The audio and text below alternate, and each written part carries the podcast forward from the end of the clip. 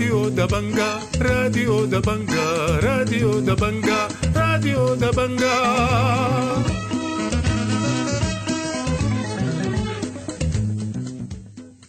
أعزائي المستمعين السلام عليكم وأحييكم وأقدم إليكم نشرة الأخبار ليوم الأربعاء الموافق 19 شهر 7 سنة 2023 برنامجنا يحتوي على نشرة الأخبار مع برامج أخرى متنوعة لكن في البداية وكالمعتاد نبدأ فقرات برنامجنا بنشرة الأخبار والبداية بالعناوين.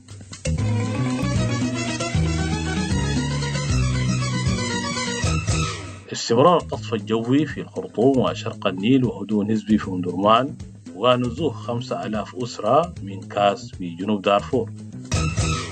عمليات نحب واسعة في نيالا وإطلاق نار كثيف في الفاشر ومسؤولة أممية رفيعة تزور معسكرات اللاجئين السودانيين في شرق تشاد مقتل شخص في كرينيك ومقتل وإصابة 27 شخصا من أسرة واحدة في الجنينة ومقتل ثلاث موظفين في دالينجي وسط دارفور. نزوح نحو 46 ألف أسرة إلى غرب كردفان والجبهة النقابية تحذر من العواقب الوخيمة لعدم صرف المرتبات. تفاصيل النشرة من راديو دبنجا.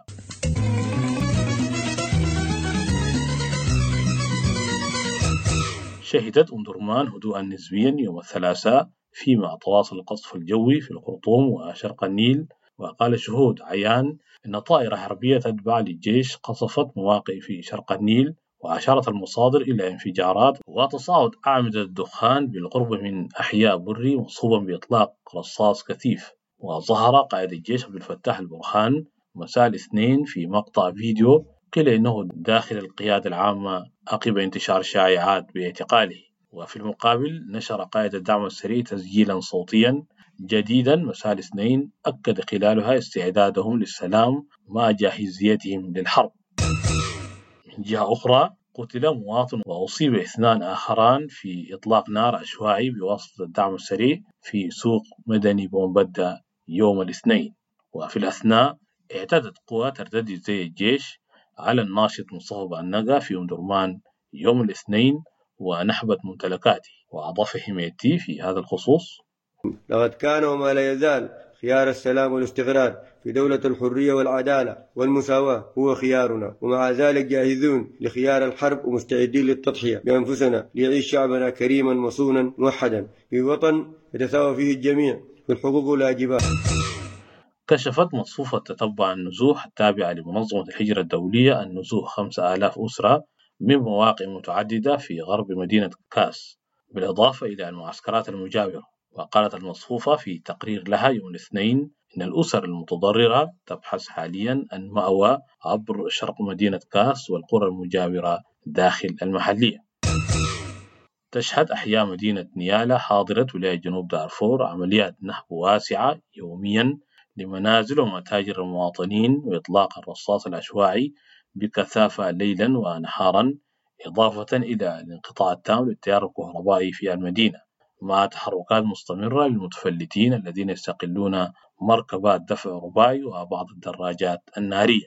واشتكى عدد من المواطنين بنيال الشمال وجنوب من ارتفاع كبير في أسعار المواد الغذائية بالإضافة إلى ندرة في المعروض من الحبوب المختلفة والذرة والدخن وانعدام في بعض أسواق المدينة وكشف تاجر محاصيل بالسوق الشعبي بمحلية نيالا جنوب لراديو دبنجا عن ارتفاع كبير في أسعار المحصولات الزراعية الرسالة للجيش والدعم السريع بنقول يا إخواننا الناس تتحكم إلى صوت العقل وتجلس آه على أرض الواقع وتشوف يا إخواننا آه المصالحات فيما يصلح مواطن فيما يصلح المواطن السوداني.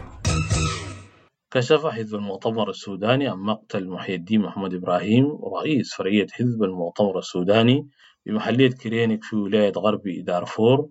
جراء إصابته إصابة قاتلة برصاص قوات الدعم السريع يوم الثلاثاء 18 يوليو 2023 وكشفت أسرة بالجنينة عن مقتل 19 من أبنائها وبناتها وإصابة ثمانية آخرين خلال الهجوم على الجنينة منذ أبريل الماضي. وقالت عائلة مرجان بالجنينة في بيان إن عشرة من القتلى من الأسرة وتسعة من أبناء أمومتهم بينما أصيب ثمانية آخرين من الأسرة خلال الأحداث. كشفت مصادر من ذالنجي بولاية وسط دارفور عن مقتل موظفتين تعملا بمفوضية الأمن الإنساني وموظف بوزارة التخطيط العمراني في حادثين منفصلين يوم الاثنين. وأوضحت المصادر أن الأوضاع في ذالنجي شهدت هدوءا يوم الاثنين والثلاثاء وإن الحركة بين الأحياء طبيعية مع وجود مضايقات من قوات الدعم السريع قال الدكتور محمد عبد الله تورشين المحلل السياسي والباحث في الشؤون الأفريقية إن تصريحات كباشي بشأن القبول بالتفاوض عكست شيء من المرونة واعتبرها خطوة إيجابية نحو الأمام وأوضح لراديو دبنجا إن التحدي يكمن في دور الوساطة وقدرتها على ممارسة مزيد من الضغوط بالرغم من أن هذه المرونة التي أبداها الطرفان نابعة من الوساطة. قالت هيئة محامي دارفور إنها اتفقت مع عدد من الخبراء الدوليين إن المحكمة الجنائية الدولية قد لا تكون الآلية الفاعلة لملاحقة وردع مرتكبي الجرائم والانتهاكات الجسيمة المرتكبة خلال هذه الحرب. وأوضحت الهيئة إنها تشاورت مع عدد من الخبراء القانونيين الدوليين حول السبل الناجعة لمنع حالات الإفلات من العقاب جراء الجرائم المرتكبة بواسطة قوات الدعم السريع والميليشيات بمدينة الجنينة استقبلت ولاية غرب كردفان منذ اندلاع الحرب في عاصمة البلاد وحتى الآن 45794 معظمهم من النساء والأطفال يشكلون 7787 أسرة. وقالت مصادر طوعية لراديو دبنجا إن النازحين وصلوا إلى الولاية فرارا من مناطق الحرب في الخرطوم والأبيض وكادوغلي بولاية غرب كردفان. ولا زالت تدفقات النازحين إلى الولاية مستمرة وأكدت المصادر أن هنالك الكثير من الأسر خارج الإحصائيات. قال الدكتور محمد إبراهيم المدير العام لمستشفى بور سودان التعليمي أن المستشفى تسلم نصيبه من المساعدات الطبية المتمثلة في المحاليل الوريدية والأدوية ولكنها تغطي حاجته لأقل من شهر. وقال لراديو دبنجا إن معظم الكوادر الطبية العاملة بالمستشفى متعاونة واستحقاقاتها المالية محدودة مشيرا إلى عدم صرف المرتبات والاستحقاقات بصورة راتبة منذ ثلاث أشهر. وطالب الوالي ووزير الصحة الاتحادي والولائي باستثناء المستشفى من صرف المستحقات مبينا أنها تقدم خدمة صحية جيدة. وقال إن المستشفى يقدم الخدمات العلاجية والتشخيصية للنازحين من الولايات مجانا بنسبة 100% وأضاف في هذا الخصوص نناشد السيد الوالي وكان حربي السيد وزير الصحة.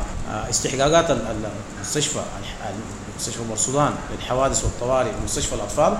دي مستشفيات بتقدم خدمة مجانية وخدمة حقيقية. بالتالي لازم يكون عند يعملوا لها استثناء. عشان نضمن استمرارية ونضمن تجويد العمل.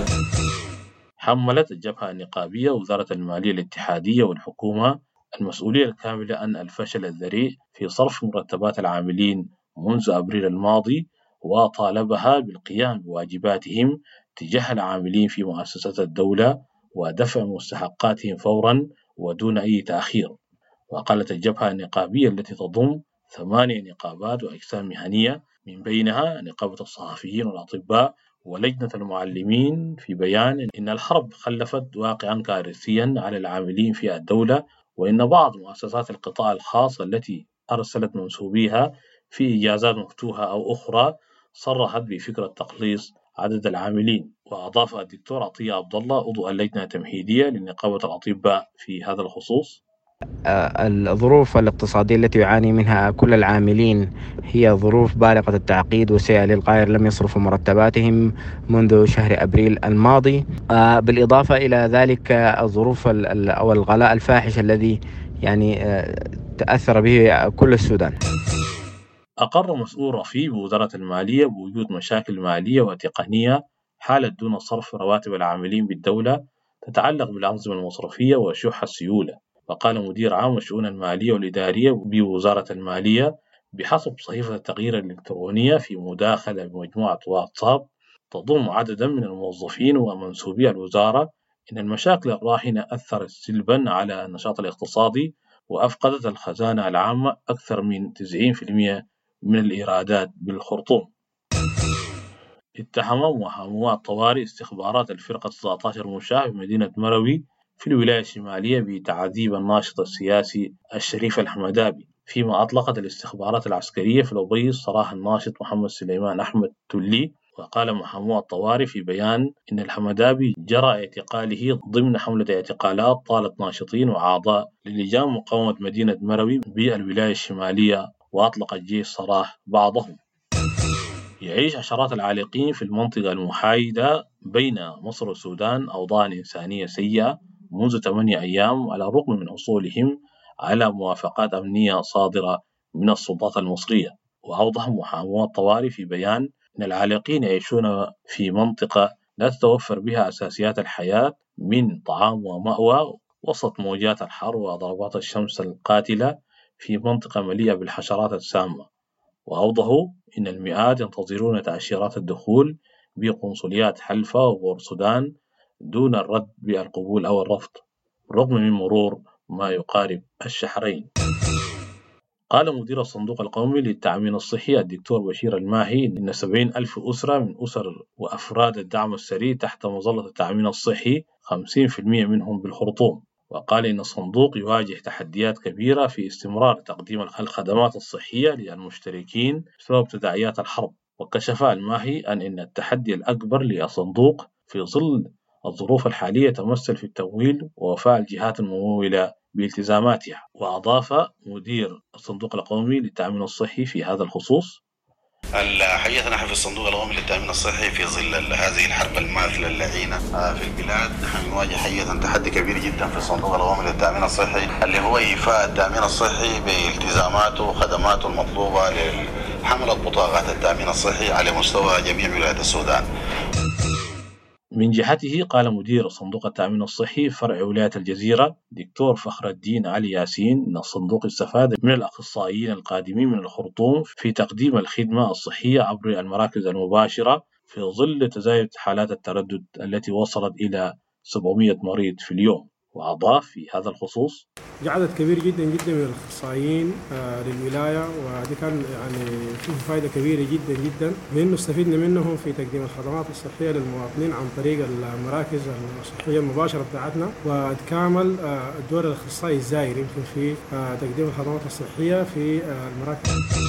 أجاز مجلس أمداء جامعة الخرطوم مقترحا باستئناف التعليم الإلكتروني بعدد من الكليات والاتفاق على اختيار تسع جامعات لتكون مراكزا لاستقبال طلاب الجامعة. ويقترح بداية الامتحانات يوم 5 أغسطس القادم لطلاب السنوات النهائية للكليات التي أكملت مقرراتها الدراسية وتم تحديد المراكز التالية لإجراء الامتحانات وهي جامعة الجزيرة جامعة وادي النيل جامعة القضارف وجامعة القاهرة. الخبر الأخير في النشرة. زارت نائبة الأمين العام للأمم المتحدة أمينة جين محمد يوم الثلاثاء معسكر فرشنا للاجئين السودانيين في شرق تشاد وقالت في تغريدة على تويتر إنها سمعت قصصا عن معاناة لا يمكن تصورها في السودان واحتياجات هائلة في تشاد وأكدت الحاجة الماسة لمزيد من الدعم الدولي للاجئين والمجتمعات المضيفة لهم وأوضحت إنها التقت رئيس الفترة الانتقالية في تشاد محمد إدريس دبي في إطار استجابة الأمم المتحدة للأزمة مبينة أنها ناقشت عملية انتقال شاملة والحاجة إلى تمويل أهداف التنمية المستدامة. أعزائي المستمعين في الختام تقبلوا تحياتي ودمتم بخير وعافية.